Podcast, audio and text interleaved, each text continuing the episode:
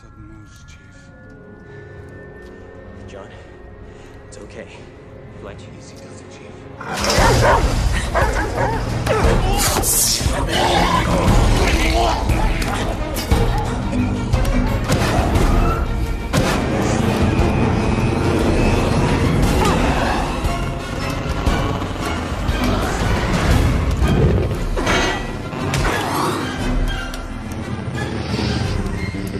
Hello and welcome to this combative episode of the Get Your Film Fix podcast. Uh, today we are going to be going down memory lane and reviewing Steven Spielberg's Minority Report from 2002. The 20th anniversary, baby. I figured they could do the math. because you couldn't. I was hoping they could do the math. Yeah.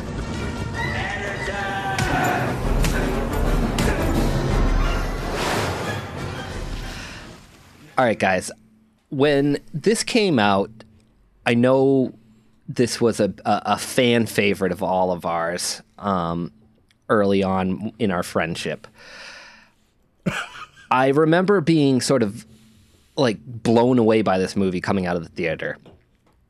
And I was wondering like what aspects of this film in particular really impressed you upon the first time you viewed it and then what impressed you this time? Was it the same? Also maybe what didn't hold up for you? So like for example i really really appreciated the uh, technology and the futurism of this movie and the forethought it had on all that stuff and i really appreciated the structure of this story. I i the screenplay just like the structure in particular of the screenplay uh was was like nothing i'd ever seen. The payoff i thought would never work and i just remember walking out of that movie and being like how did they pull that part of this off? Um and now and i'll get to i'll get to the stuff this time around but you guys go first chapin Um, I, I remember. I think the. I- mean, it's been a long time, twenty years, uh, but I think what really stood out for me when I saw it for the first time were the Orwellian aspects of it, but kind of updated for the modern world, like how, especially the, with all the advertisements, um, you know, the way he is eye scanned everywhere, and there's this sort of omnipresent, um, you know, sort of eye in the sky that's watching everybody and and that sort of worked into this um you know ever present omnipresent advertising that is sort of tailored to us. I mean if anybody predicted the what social media would be like this is a this is a pretty great example of that. Um and you know i think i think one of the reasons why i love spielberg so much is that you know obviously a lot of these movies were super important to me when they first came out. But then after I went to film school with you, Jeremy, and learned all about how movies are made and the way they look and all that kind of stuff, I Knowledge. went back, all the knowledge. I went back and I'm like, oh man, like this is a fucking staggering looking movie. Like what what he and Janusz did in this movie is so ballsy, and so I love that aspect of it. That's what I always notice now. But um, yeah, I mean, I think uh, one thing I always take away from this movie, and I think like a, almost every sort of like post Jurassic Park um, Spielberg movie, is there's always a moral question in the movie that I feel like the movie doesn't. I mean, I think at the end, especially this one comes down on one side or the other, but you know, you got Saving Private Ryan, right? Like, was it worth it to sacrifice all these lives for this one guy? You know, was it a good idea to actually get rid of pre-crime? I mean, there were no murders in this in the city of murders. I mean, like this moral question at the center of this movie, I think, is fascinating and what kind of makes this a more interesting movie than maybe it should be. Uh, maybe it. My takeaway hasn't changed. Um, it's the screenplay. I think is it's just so brilliant. It's so smart. It's so well structured. Uh, it was not nominated for an Oscar this year in 2002. Um, I'm looking at it now for adapted screenplay. Uh, Ronald Harwood won for The Pianist. I don't know. Maybe that's okay. Adaptation did not win, um, and this was not nominated, which is ridiculous to me because everything you just talked about, Chapin, with the moral aspect that is questioned but not on the forefront that's not what this movie is like solely about it's it, more than anything it's a thriller it's a you know a, a popcorn movie an entertaining movie. And you know Spielberg as much as I you know can't stand Spielberg and Janusz obviously he's great at making movies that are super entertaining but you So know let have me depth just, to them and are thought provoking Let me just explain to our audience. So Lee's a little bitter because he pit, he didn't pick Janusz to win uh, in the I'm not, Fixie I'm not bitter so stop for speaking for me I'm not bitter cinematography, and uh, he's you know he's taking it out on this movie. I think a little bit. Um, I'm not bitter. First of all, my pick was for Dune, which won. You don't- so you don't- that's fine. Y- Your Um, tone of voice def- definitely doesn't sound bitter. not fucking bitter. All right. um, the the visuals of this movie are are really impressive, and you know that's always been something I've I've marveled at with this movie, but it was never the first thing. It was always the screenplay. There's some thing, you know, there's some moments in this movie where the visual effects show their age, but none of it really is distracting or even matters. It actually holds up really well and is such a unique vision and idea of how to Now, are you, how to build would- this world. With the visuals, are you talking about the sort of CGI of that world, or are you talking about this the Janusz sort of blown out cinematography? Like, does that work it- for you guys on I- this movie as well? I like it in this because it's just it's like very it, it creates this illusion of just like very bright lights always shining down like nothing is real everything is artificial Yeah, it creates And- a, a feel that you're like you're in a dishwasher. Like, and I don't say that in a bad way. Like you're living in machinery all the time. Yeah. Uh, so that's that's great i mean i love all the look of this movie but i don't know this is just one of the most brilliant screenplays that there's ever been and jeremy we saw this together do you remember Yeah. what the most amazing thing about this viewing experience was Oh god. Uh, I don't. Rem- I mean, it was beyond the movie. beyond the movie, it was that people were walking out, which I will Oh, I don't never, even until the that. day I die, understand. And there was a lot of sort of, I don't want to say disdain, but like lack of enthusiasm for this movie Well, in the immediate aftermath. Well, and I've never, ever understood that. Well, that's why I love it. That's why I love this whole process. Like, you know, I, I, I was imagining the conversation. You know, this is this is one of those. They do it all the time now, but this was a sort of rare at the time where DreamWorks partnered with Fox to make this movie. And I just imagine them. You know, Spielberg's developed the screenplay. They know they know the movie they're going to make, and they go to Fox and they're like, "Hey, we got this summer blockbuster. It stars Tom Cruise and it's directed by Steven Spielberg. Oh my god, amazing! We're in. Can we read the screenplay?" And they're like, "Well, um, No. no, you can't." and um, I mean, you know, did they think Tom Cruise was gonna like his face was gonna be melted at one point, and then he would be chasing his eyeballs down a sewer system?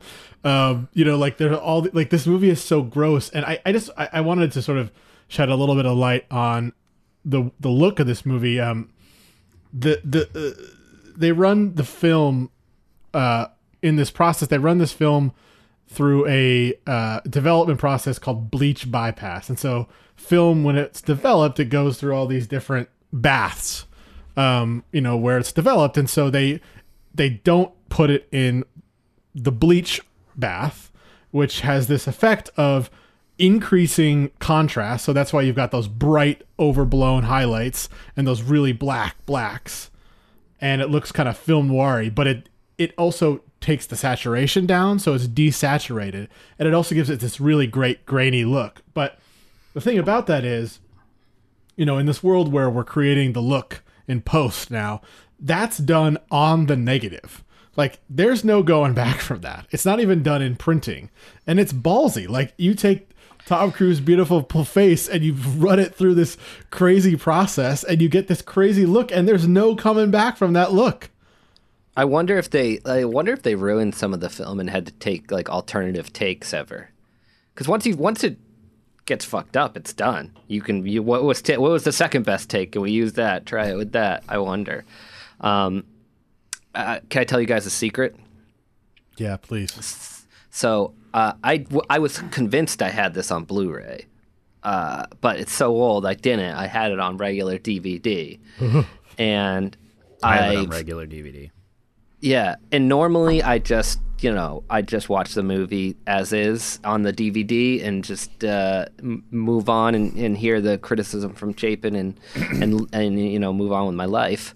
But this is not a movie. This is really not a movie you can watch on on standard definition. It looked bad. I was like, I got I got two minutes into it, and I'm like, I have to buy this right now. Good for um, you. Good for you. I'm I'm impressed with that. Well, I mean, some movies like I, I remember I did that with like the Deer Hunter, and it was passable. But this movie just it was not passable that way. I mean, I think the saturation just without the sharpness of any sort of HD, the saturation like looks pretty bad. Well, so I guess that furthers my point on this movie is that we loved this movie when we were watching it on regular DVD. Um, and it held up then as much as it holds up now. And My TV also wasn't as big as it is now back then, so I think that has something to do with it.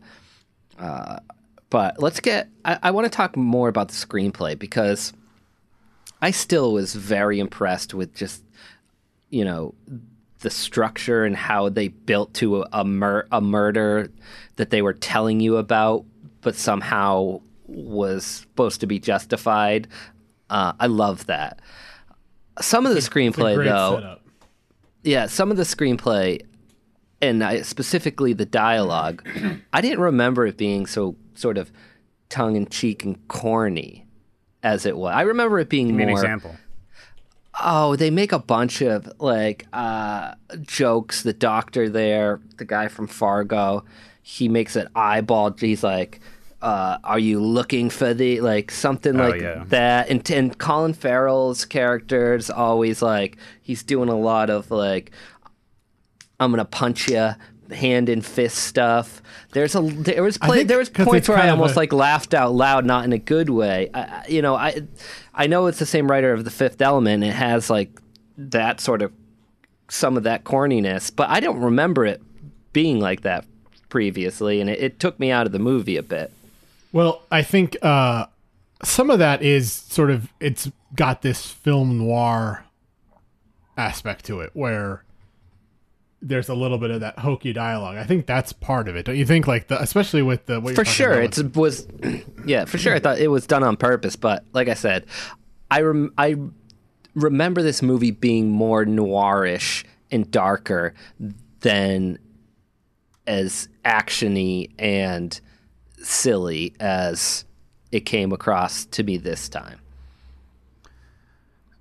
I, I kind of see where I mean I can see where this movie kind of shows its PG 13ness, where like Yeah. it's it's just kind of it's making sure that it is catering to a wide audience, uh, maybe to a slight detriment to what this movie like really is, and if you're gonna say maybe that knocks a half a star off a five star rating on this movie, then fine.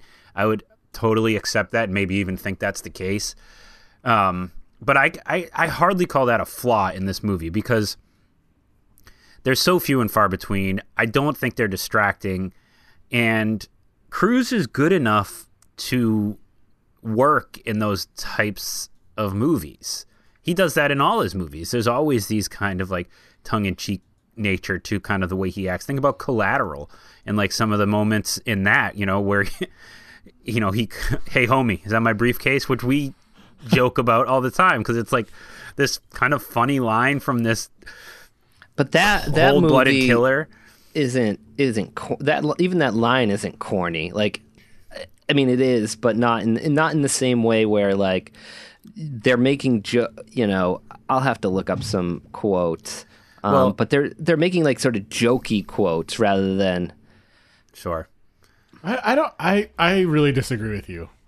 Actually, I think the screenplay is perfect. I think the dialogue is great. Uh, yeah, like I'd like to keep the old ones about his eyes. Why? Because my mother gave them to me. I think that's a. I love that. Oh, I didn't mind that line. Yeah. I think that comes across the same way as the "Hey homie" line. Like he doesn't. gonna- He's not telling him the real reason. We know he's not telling him the real reason. I, and I think Cruise pulls that type type of thing off really well. I will say, I don't know. Maybe we're jumping ahead here because it's not really specifically about the screenplay. I do think that the glaring weak spot in this movie, both in the writing of the character and maybe in the performance, is Colin. The Farrell. wife. Oh, Colin Farrell and the wife, I'd say. Yeah, she's a yeah maybe, but she, her role is so much smaller. Um, I know, but it ends up being pretty important. but I think Farrell is not his best here, and I think the character is written a little thinly.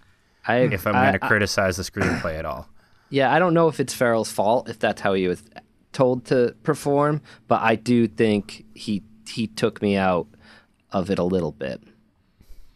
Yeah. or wrong, Chapin. I, I just disagree. I don't think you're wrong, but I, I disagree. I think he. uh I mean this this this movie is uh, is over the top. Like a lot of it is over the top. Like uh Samantha Morton, like either whispers or screams her entire performance, and it it just totally Samantha works. Morton from uh, GI Jane Two. I don't topical. I don't know if this movie is over the top.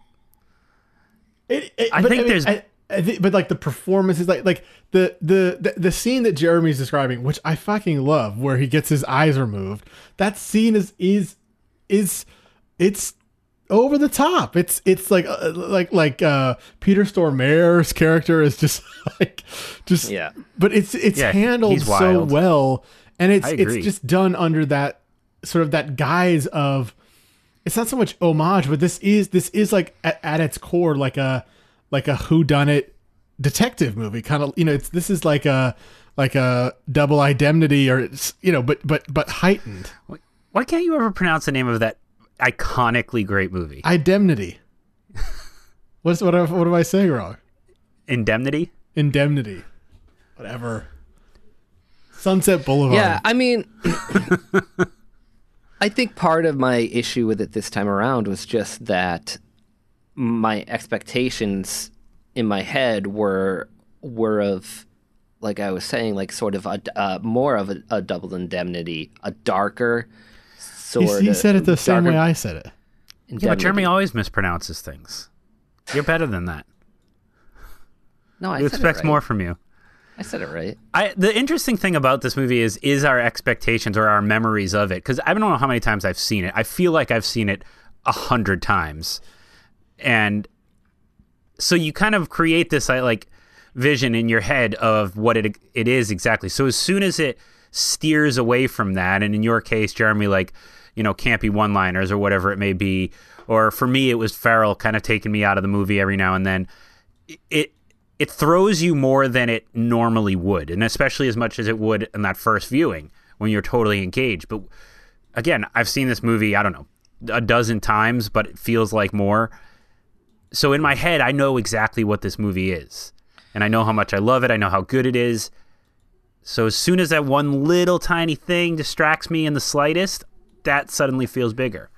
What about since you know you've seen it more times than I have, but I've seen it a bunch. Chapin's seen it a bunch. Um, did I don't the know how many payoff? times I've seen it, but Did the did the payoff work this time around? I think brilliantly. Yeah. it's so good. It's so smart.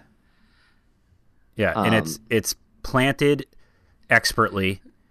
It's you know there's there's no there's a couple things that are planted really nicely. We talk about the eyes thing, like that's brought up earlier in the movie where you, you can get it done for a couple hundred bucks nowadays, and uh, yeah, Tim Blake Nelson says.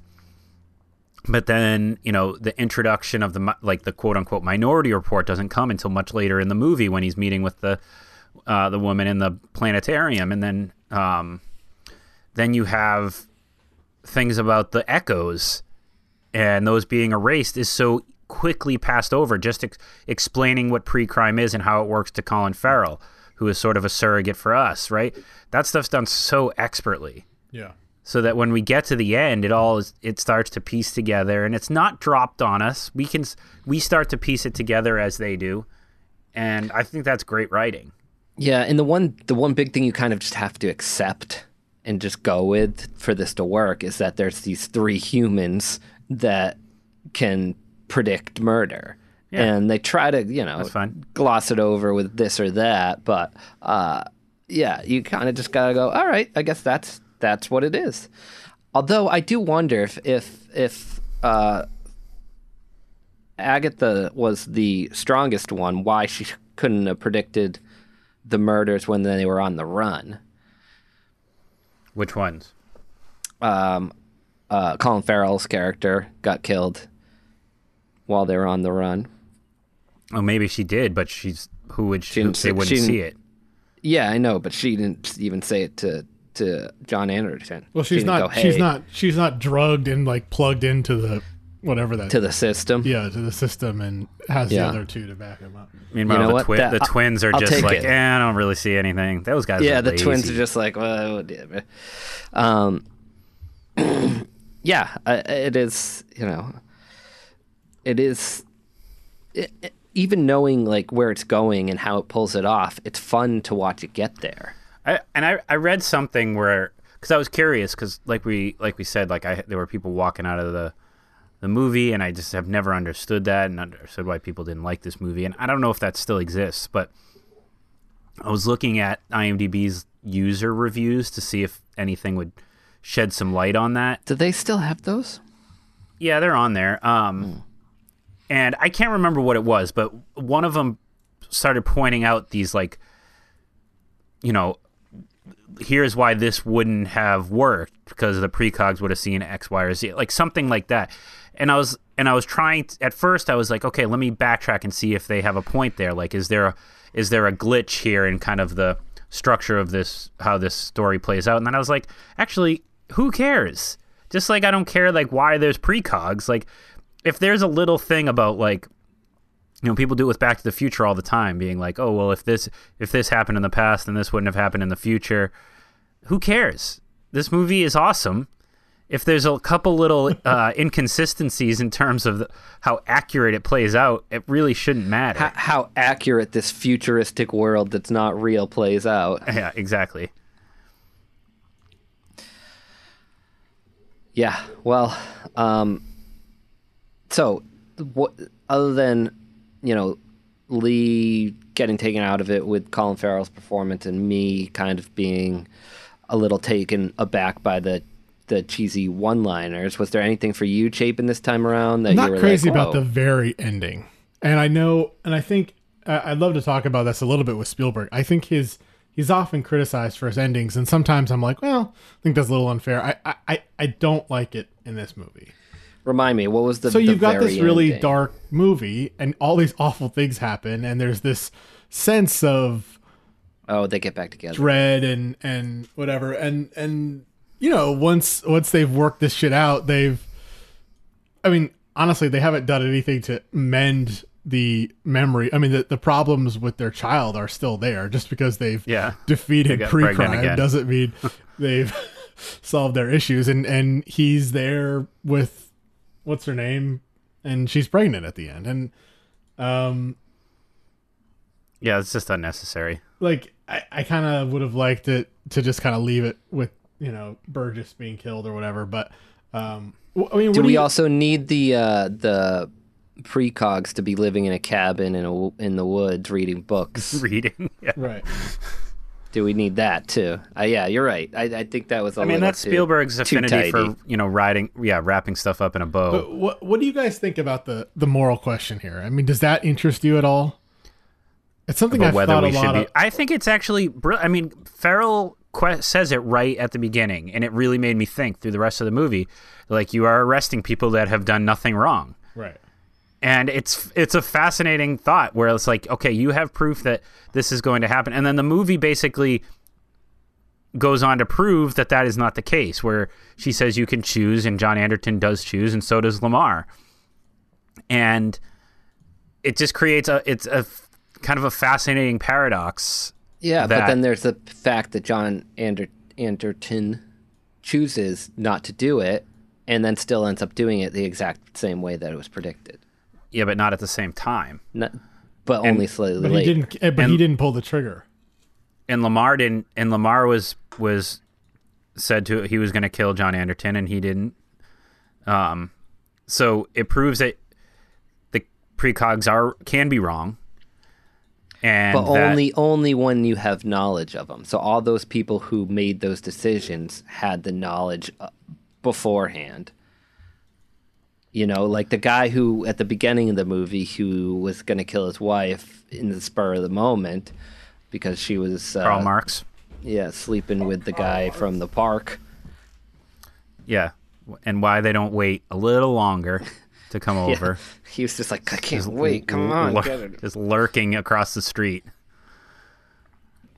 I um, Um, I also they also have there's also the the it's the the minority report aspect of it, which is that the precogs can disagree and see things differently, and the pre pre crime program has never bothered with that. They've always, if they've seen a murder, they just go with it, even if there's a minority report. And so that opens up a whole nother question about exactly what we're talking about. Like, what you're arresting these people who have done nothing wrong. I, I mean, if if I was going to find a flaw in this screenplay, I think It's that it's human. Always is. yes, is- to Chapin's point is maybe they should this movie should have been less decisive about its stance on this question. I I, I would have liked to seen an ending where you go, I don't know, I, I honestly don't know. It it makes the decision uh, that Yeah. that this is just not right. So what you want? So then, what you want for that to happen? And I'm not. And honestly, kind of like the idea of this is Lamar does kill John. Does kill him. Yep. and Yeah. pro- and pr- just as he says, like you kill me, you prove that pre-crime works. Um, I think that to would have been a but way way Wait, better. uh, how does ending. it? How does it prove that pre-crime works? because the the precogs predicted that he would kill him. They in did. that ma- manner. Yeah, Yeah, they the did. red ball comes out oh, of Lamar killing John Anderton. Yep. of killing John Anderton. and and the video comes out of, of Yeah, and they- them on the balcony, just like that. So, so if I he think and that then would he have been a says much he's like, if you kill me, you go away, but you prove that pre-crime works. And that would have been pretty interesting if he did do that. But So I But guess PG thirteen.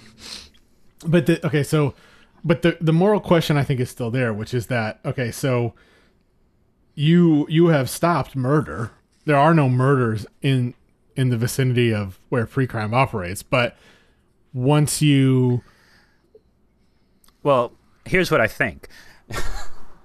the moral question is not so much should we use this technology to apprehend people who are about to commit murder as much as it is should we halo these people and put them away for life. Right right, Like maybe don't do that. Let's find some programs that we can right, right.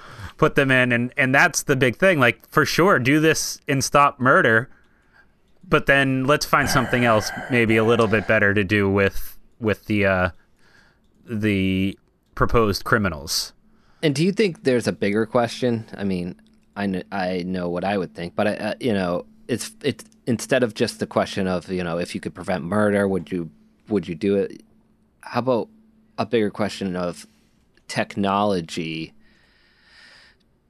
determining sort of our our future, which is closer to what we're sort of getting into now. Well, I think I think the real question is of free will. Right. And I think that does free will does intertwine with technology in a weird way, like with AI and you know being on the precipice of you know thinking computers and being able to well you know that there's a so this is a weird comparison but it just came to mind with this this is exactly what we're talking about. There's uh there's this office episode american office episode where michael is driving and the gps tells him to turn and he just follows Right, the gps right, into the right. lake. Right. Instead of just seeing that the technology is not d- telling him to go the right way and he has the freedom to turn the car but doesn't so yeah we are influenced so heavily by technology and this movie is an example of that. Like the, the technology is basically telling us the future. But the, I mean, that there, there will the be whole idea of like people being able to decide their own fate is wiped away from the, their the opportunity for them to do that is taken away. right, and also there'll be a. I mean, I think even in the not so distant future, There will be precogs. you you'll be able to read people's thoughts. I mean, you'll essentially be able to conduct a lie a lie detector test, but like by imaging somebody's brain. You know, like you'll be able to uh see if someone is a murderer. I mean, like, like and, and and then at what point is intervention right or wrong? And uh, I, I think I these, think these questions intervention I think can always be right. It just depends on what that intervention is. Like Karl Marx, for example, sees this guy go into his Wh- why is house, it starts Karl sleeping Marx? with his wife. I don't know. Isn't that his name? Karl Marx is the, the, communist yeah. guy. I know, but that's his name, isn't it? I don't think they're that. I, that's some bad writing. Isn't that what his name is? no. Uh, well, It's probably not Carl, but it's Marx something. Anyway, he he's just upset that his wife is cheating on him and acts emotionally Howard Marks. Howard Karl Marx. Marx, Howard Marks. Um, acts emotionally. This guy should not be locked up forever. Like the intervention is the problem. It's not it, what the intervention is is the problem. It's not the, the act of stopping the murder. Right, like so had, had had you told that guy the morning they got the the red ball that he you know you're going to kill your wife this morning, you know, would that change things? Yeah, right, but they didn't have enough time to do it. Right, but they can't. Just call him up and be like, look, we understand your wife's cheating on you. And he'd Have be a like, talk. "What? Just don't kill her. Uh, remove all the scissors from the house." Yeah. Oh man, Here's some. you Here's something me I wanted to um actually bring up with you guys is the connection connections, I suppose, that I made uh, with this movie and The Fugitive. Um, some are very like surface level. For example, the opening credits. First of all, like the kind of music note when it says Minority Report is very similar to on the fugitive, but also you have that opening scene kind of of this f- flashing murder. You don't see it all, but it's very similar to the opening of the fugitive. And then the end, it's the same idea. The the our hero confronts our villain in this like big ballroom, big event before Yeah. their final showdown. Fugitive has and a then not better only that, the chase, right? Um, the chase in this movie is reminiscent of the fugitive. Uh, speaking of that opening murder, I I loved the way they filmed the mem or not the memories, but the predictions. oh, and the way they use that board. And well, not just the board, just how that looks. That's how I'm podcasting with you guys right now. How that looks is how I sort of picture if you were to pull pull a memory. I'm I'm using the word memory because I don't predict the future Yeah. that often out of my head and displayed it. That you know the blurry edges, the you know. Uh, the Yeah, the incom- the oversaturation, the- like of it, yeah. that must have been a very awesome, interesting conversation to have. Like, how are we going to do this? Um, how are we going to show it? How's this all going to work? I mean, it's r- even I- just I like within that's- brilliant. I think that's the most amazing visual aspect of this movie, more so than kind of the you know futuristic cars and cities and the way it's shot. I love the the design idea of that and how Cruise can put on these gloves and kind of move the images around to try to make sense of them and put the puzzle together. He's and kinda, exactly he's what you're saying. a little bit. yeah, I just think it's such a brilliant idea. It's so cool. It's it's visually cool. It's visually entertaining. It also serves the very important purpose of keeping this movie a mystery, especially when it comes to Anderton's murder. Like, where is he supposed to go? They can't. The reason they aren't there is because they can't find where he is. They can't figure out you know, where this murder takes place, who these people are, who the old lady smoking the pipe is, the guy in the window with the sunglasses, all that stuff is just a collection of images or like a collection of puzzle pieces that they weren't able to put together. And that's so important. It's and it's just so cool. It's such a good movie. Like honestly, it's I was watching it and I'm just like, God, this movie's fucking good. And it's again all the stuff we've talked about: Colin Farrell, one-liners, you know, the wife, the ending, whatever little pieces you want to nitpick at. I just don't think any of it really matters in the grand scheme of this movie. Maybe there's a couple things that could have made it that much better, but are we really now 20 years later all that concerned about that? No. I would say we are not. No. It's a movie I think people should get on board with. 20 yeah, 20 years later. I don't know. Is it is it Is it still like- a thing that people don't like this movie? I forget. Is it on a lot of best of the decades for that decade like when we did that was that showing up on other people's lists? The 2000s? I don't Yeah, remember. the 2000s. Uh, or has it been like a little bit lost to time? It's a good question. That's a good question. I don't I wouldn't say that it's quite lost to time, but I I would say that if people if if you were to ask the majority of film critics and film people the best movies of the 2000s, this wouldn't be on their top 10. I would even take a top 25, really. I would say it come, I would say it probably would show up in 50% of top 25s, which is too low. It should be in all of them. But uh, it's not a movie that's talked about a lot. It's not a Spielberg movie that's talked about a lot or a Tom Cruise movie that's talked about a lot, a sci-fi movie. All of the things that this movie is, it's not one of the first movies that gets brought up.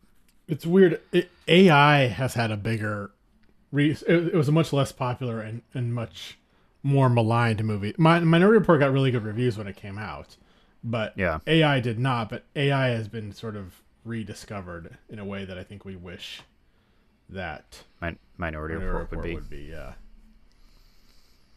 Oh god, I'm I'm just we need to like, we need a researcher. Brand we need Brantley to do our, our research. But Yeah. I'm like just looking at like even basic lists and I'm like throwing up in my mouth at some of Yeah, these Yeah, the number like, one no- movie is Return of the King. Barf.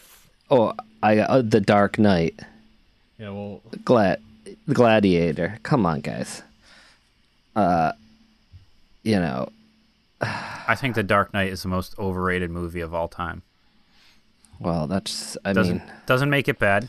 It's, you know, but I had it the lowest on all, all of our lists. I don't want people to misunderstand me when I say that. Doesn't make it a bad movie. I don't love it. I think it's got a lot of good things, but Yeah. So Anchorman's 27 and uh Minority Report hasn't shown up. God. So at a certain point, you just can't. You Okay, can't so keep what looking at these. can what is it then? Can we can we figure out what it is that people I aren't think we on kind board of. with? I think we kind of pinpointed it. I think if this was a rated R movie with a with the a, a, a darker ending, maybe the ending we oh, discussed, I Oh, it's, think it's, it's on the Washington Post's list.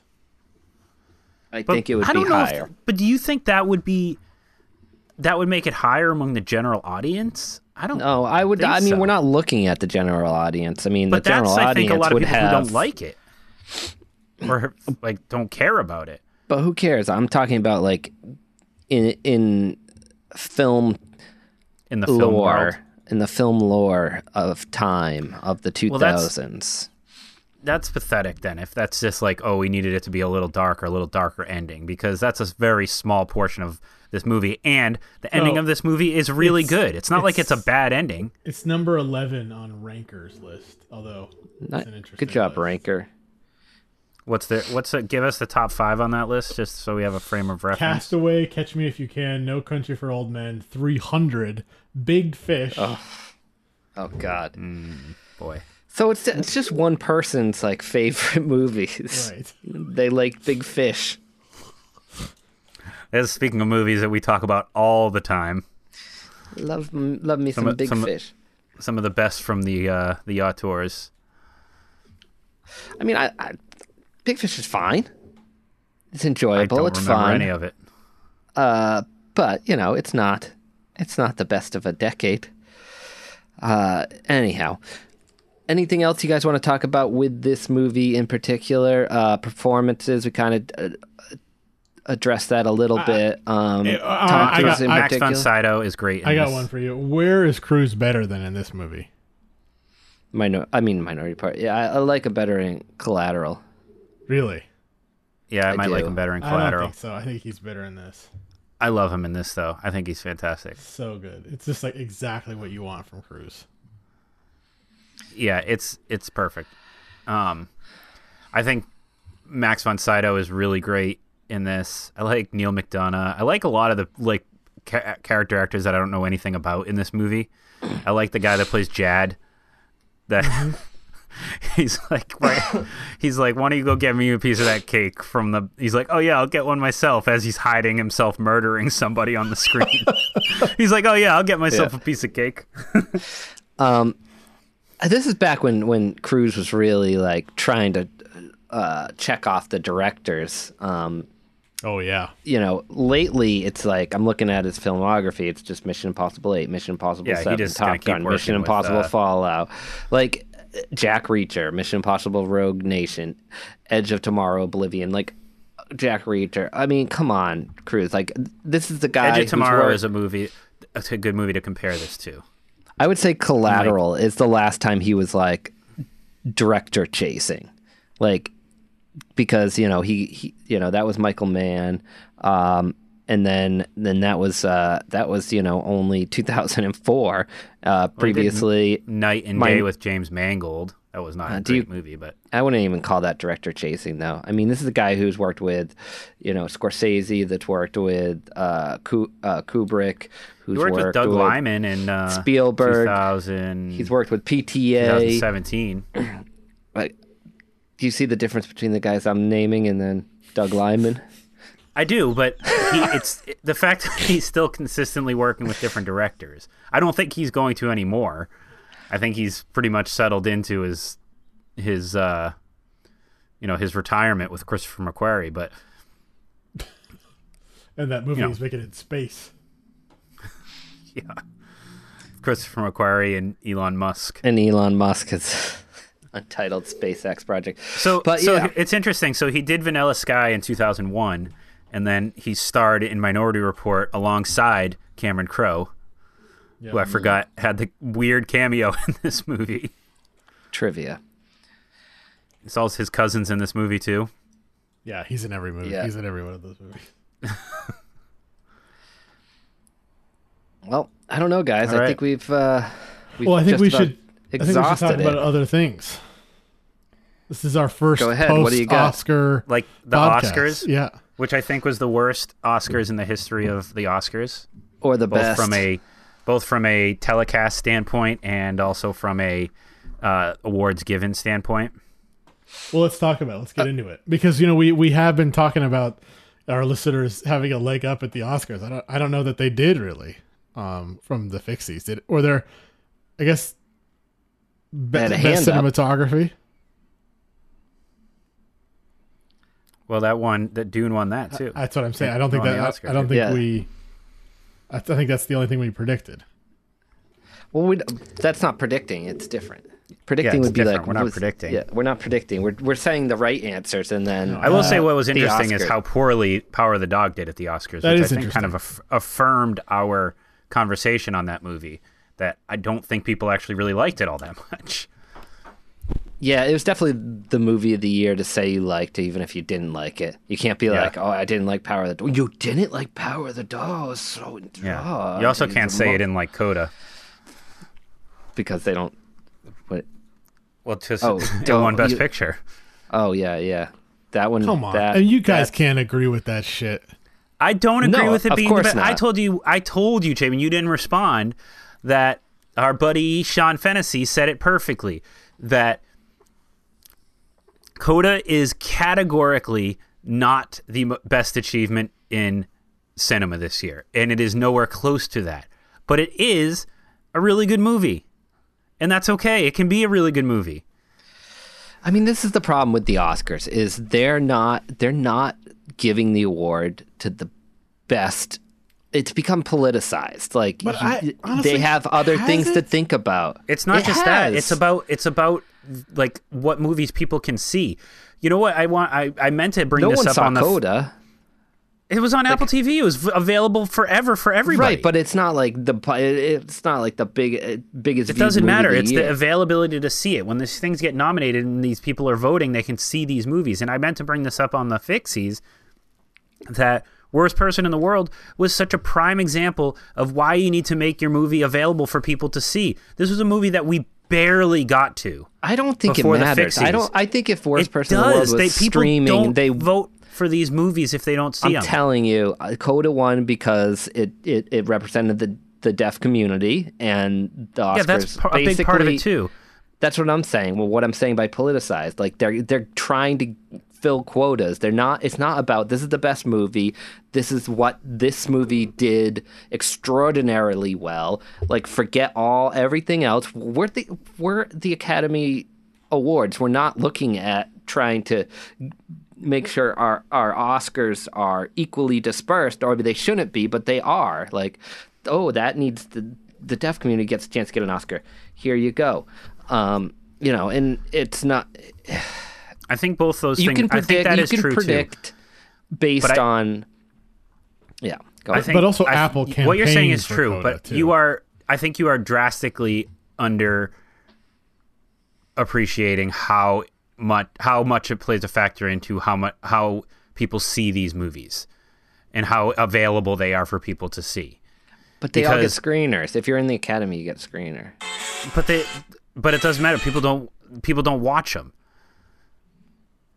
So a movie like Coda, a movie like Coda, But why, if they have a screener, are they not watching it and then going on to?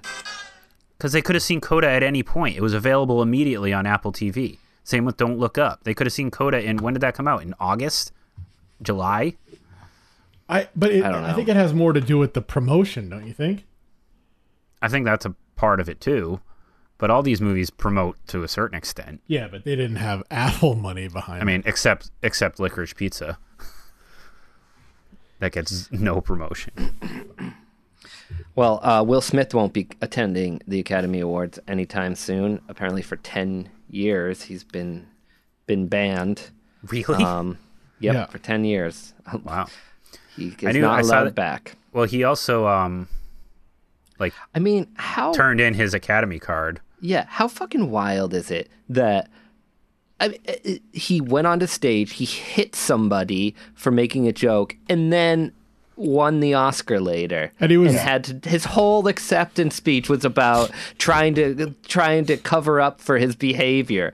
And like he instead of this being like Will Smith's Oscar, this is now the Will Smith slap year. Like Yeah. that they're not never going to think about I'm never going to think about anything else. I couldn't I could not believe it. I was just like beside myself. I thought I I what? Yeah, it was he hit him. He it was hit him. shocking. And then for people to come out afterwards and start saying like, "Well, she has alopecia, and he should. He she's just like Yeah, the amount of people that laughed def- at the joke. the amount of people that defended Will Smith after, and I knew it was going to happen, and I knew it was going to enrage me. Oh, But it didn't because- enrage me. Who cares? Oh, it was the I do, I do, because like very few things like uh, I I will I care about, but I will always defend to the death comedians' ability to say whatever they want. Uh, they can be. You can criticize them. Good you or bad. Good or bad. I mean, you cannot laugh at their jokes, but like comedians need the bill. They can't be attacked on stage Well- if you decide you didn't like a joke. Like, Also- you cannot do it. It's not good for our democracy. First off, like well that the the the broader point there is like to your point is of all the roasts at award shows over all these years. That's was a- what led to the assault. Yeah, and the only thing that offended me from Chris Rock's point of view was the joke itself was like maybe a two out of ten. yeah, terrible. And the one before it was bad too. None of his Yeah, jokes were good. I, I didn't find I didn't find the joke that great, but you know, that's yeah, it is what it is. You move was on. real- it was such a strange situation because, like, first of all, I mean, we're like, you know, whatever we were halfway through, two thirds of the way through the the the worst three hours of television in the history of the medium, and this the- happens, and we're like. and and I knew it. I knew something was up because the the broadcast like cut out the sound for so long. So and then so you knew that it wasn't a stage thing, and then you could see how awkward Chris Rock respond. I mean, he composed himself relatively well, but Yeah, he I was, was like impressed with that. He was kind of like stuttering through the rest of his presentation. You know he had. You know he. There's this moment where he went like, "Oh, I wish I could." Like he he wanted to just unload. He said he almost said that. "Yeah, So when he when the second time Will Smith said, "Keep my wife's name out of your fucking mouth," he said he said he said okay. I and he's like I could, and then he just stopped. Like he was yeah." like I could just, saying. And then he just stopped, and he kind of Oh thought God! Imagine if he did. Imagine if he just went off. that would have been awesome. But then it wouldn't have been. Then, then I would have got people tuning in. yeah, But uh but yeah, that was that was something. But the question is, the funny thing is, it's like this won't help the Oscars at all. That was so. That was a that show was so much worse than the absolutely terrible show they had last year during the pandemic, where at least the right movies and people won awards. But this was so much worse. It was just absolutely awful. The editing, the the presentations, the uh, the presentation of the 50th anniversary of The Godfather was embarrassing. Like it was such a bad show. And then you have this like major culturally significant thing happen out of nowhere. Will any more people watch the Oscars next year? Probably not. Because now I- they're going to be maybe. like, maybe somebody will punch somebody. yeah, this I year. think there'll be people that tune in and be like, "Oh, what do we got this year?" Uh, only to be disappointed. Yeah. Well, Well, there you go. Well, we should have we should have all gotten a fight on the fixies, a fist fight That would have been fun. to the death. that would have been fun. Yeah, Do you think this is gonna? Fist fight to the death. How long would year. that take us? we would we would we would give up far Yeah. before that ever happened. None of us are bleeding Yeah, or anything. yeah. We just we just could. just one, one hit, just just one have to- slap. Okay. Forget You're it. like, oh, this is just this is a stupid idea. We're just trying to compete, man. yeah, I'm supposed to get the type of ratings the Oscars get. Um, I think our I think our goal of having having a bigger audience than the Oscars isn't as far off as it was before this year's. I think we're getting closer each year as they go down and we go up. we take the high road. Yeah, we don't slap people. No, I, we close our hand and punch them. Yeah, punch them right in the fucking mouth. Although Chapin was pretty heated when Coda got a Best Picture nomination. Yeah, yeah. I thought that was it. I thought that was the. Chapin, what infuriates you more, Coda Best Picture or Green Book Best Picture? I think we may have asked you this already. You haven't, but um, Green Book. I mean, the thing is, is that Green Book was just like that year was just delusional. Coda isn't offensive. It's not. No. yeah. Um. It's offensive to you. but the movie itself is not offensive. What did it win over? What You did don't Green like Book? deaf people. What did Green Book win over? Let's look. Uh, Roma. Oh, so yes, that's that's much more offensive. to me. Yeah. Yeah. Um, okay. Well, Yeah, I mean, it's been talked to death. Like, there's Here's the nothing thing. we're gonna say that. I Chapin, here's a here's a harder question for you, and we can close on this.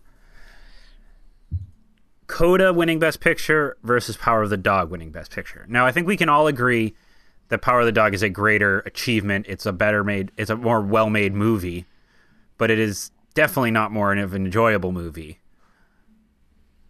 If Power of the Dog won Best Picture, I don't think you'd have been upset, but I think you would have been like this. The hell with this year. No, I I think I think Power of the Dog is a challenging movie to watch, and for that I appreciate it. I think I think you kind of excuse me. I think you n- hit the nail on the head. It's it's it's not an enjoyable, and this is what I said when we watched it. It's not an enjoyable movie to watch. Uh, it's it's just not. Um, and but I think for that reason it's challenging, and in that for that reason it's more interesting a movie. Yeah. And I don't think Coda challenges anything, and I find it to be just like a. Um, you're right. It's not offensive. I don't think it's good. I think it's. I, I think it doesn't do anything interesting. Um, and but uh, so I I I would have given it to Power of the Dog. I think that's a.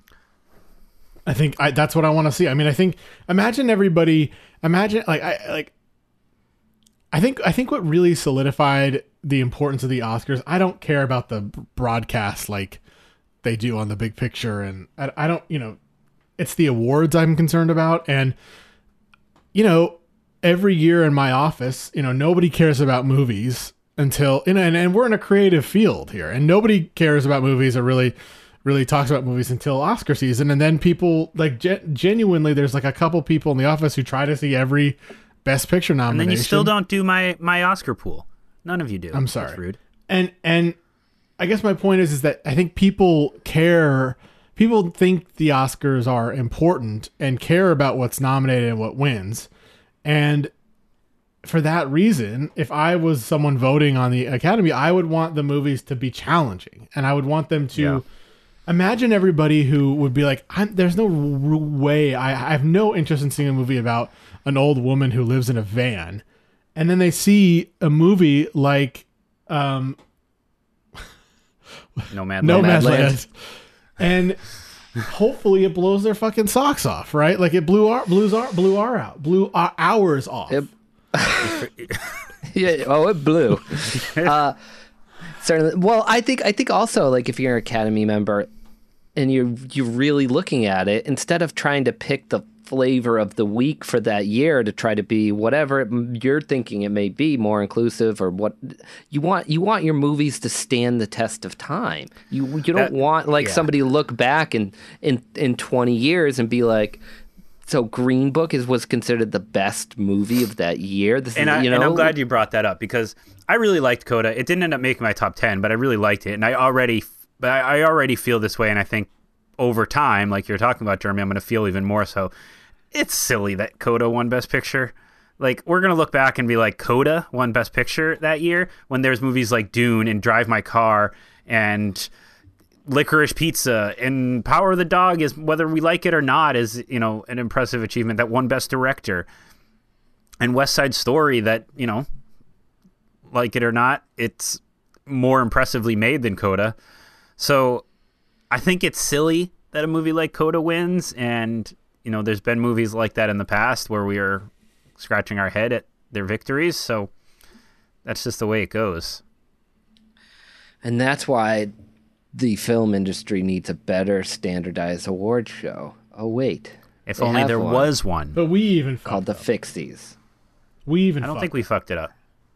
What what do we? Fuck Are we up? gonna look back and be happy with Dune as our Fixie winner? I, I am becoming happier with the selection. I still agree with what we said that I think Worst Person in the World is probably the best movie of the year, but I, I'm becoming more content and comfortable with Dune winning the Fixie than I was in I don't the think immediate it's. aftermath. I don't. It's not an, an embarrassing pick at, at No. all. No, I can not at- see no, that not at all. represent.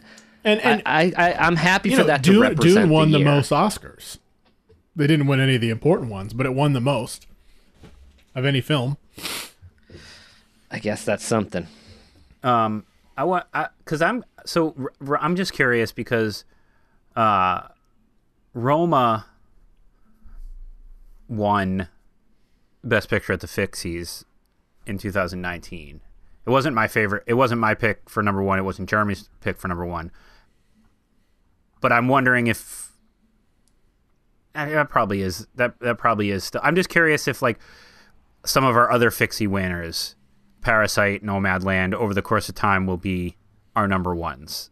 Will feel the same way because we we changed very quickly this year. We we voted Dune. We feel okay about Dune, but very quickly we all kind of said maybe worst person in the world should have won that award. But over time, are we going to feel? Is there any movies that you guys think maybe we will feel like mm-hmm. should have won? I, I'd love to watch Roma again and see if it holds up. I, I think Parasite was an important film and, and, a, and a remarkable film to win that year. I thought Yeah. that was a, a great way to make up for the fucking terribleness of Yeah, the year before. Green Book, um, and I'm I'm really glad it won the Fixie. Uh, I don't know. I, I you know f- films like Nomadland and uh, and I mean, there were just some good ones that year. Nomadland, Mank, The Father. Yeah, You know, if those are some movies that, like, if I rewatch some of those, the more I rewatch some of them, I I I, wonder. I think I said it on the fix. I'm so happy with those two years. I really think that we got it right. Nomadland and Parasite. I think those were the oh, for best. sure, I agree. Well, those also movies we and those also have- won Best Picture. Interestingly enough, at the Oscars. right. Um, Uh, and I'm happy. Roma, I think too. I, I'm happy with that. I think Roma's right. Looking at looking at that year, um, Jeremy, your number one was the favorite. My number one was Beautiful Boy, which I you know continuously challenge you guys to rewatch. Um, you know, this th- that year, I don't know. I'm not sure how great that year was. A Star is Born obviously is a good movie, but that was Vice, Bohemian Rhapsody, Green Book, BlacKkKlansman. Uh, you know, I'd have to look at our fixie list to see what else was on there that year. I can't remember. First Man was that year. That should have gotten some more credit. thank you. All right. All right. Well, that's going to wrap it up for this edition of the Get Your Film Fix podcast. Um, do we still got our? What's our? our we got a new Oh, email, new right, email. Lee? New Yeah. email. Yep. Go Very ahead. simple. Get your film fix podcast at gmail.com simple. We kept it simple. That's probably why we weren't getting so many emails. It was too complicated before. Yep. uh, your Get your film fix podcast at gmail.com. Who killed Anne Lively? All right. Thanks for listening. I'm sorry, Don. But you're going to have to run again. What? Run!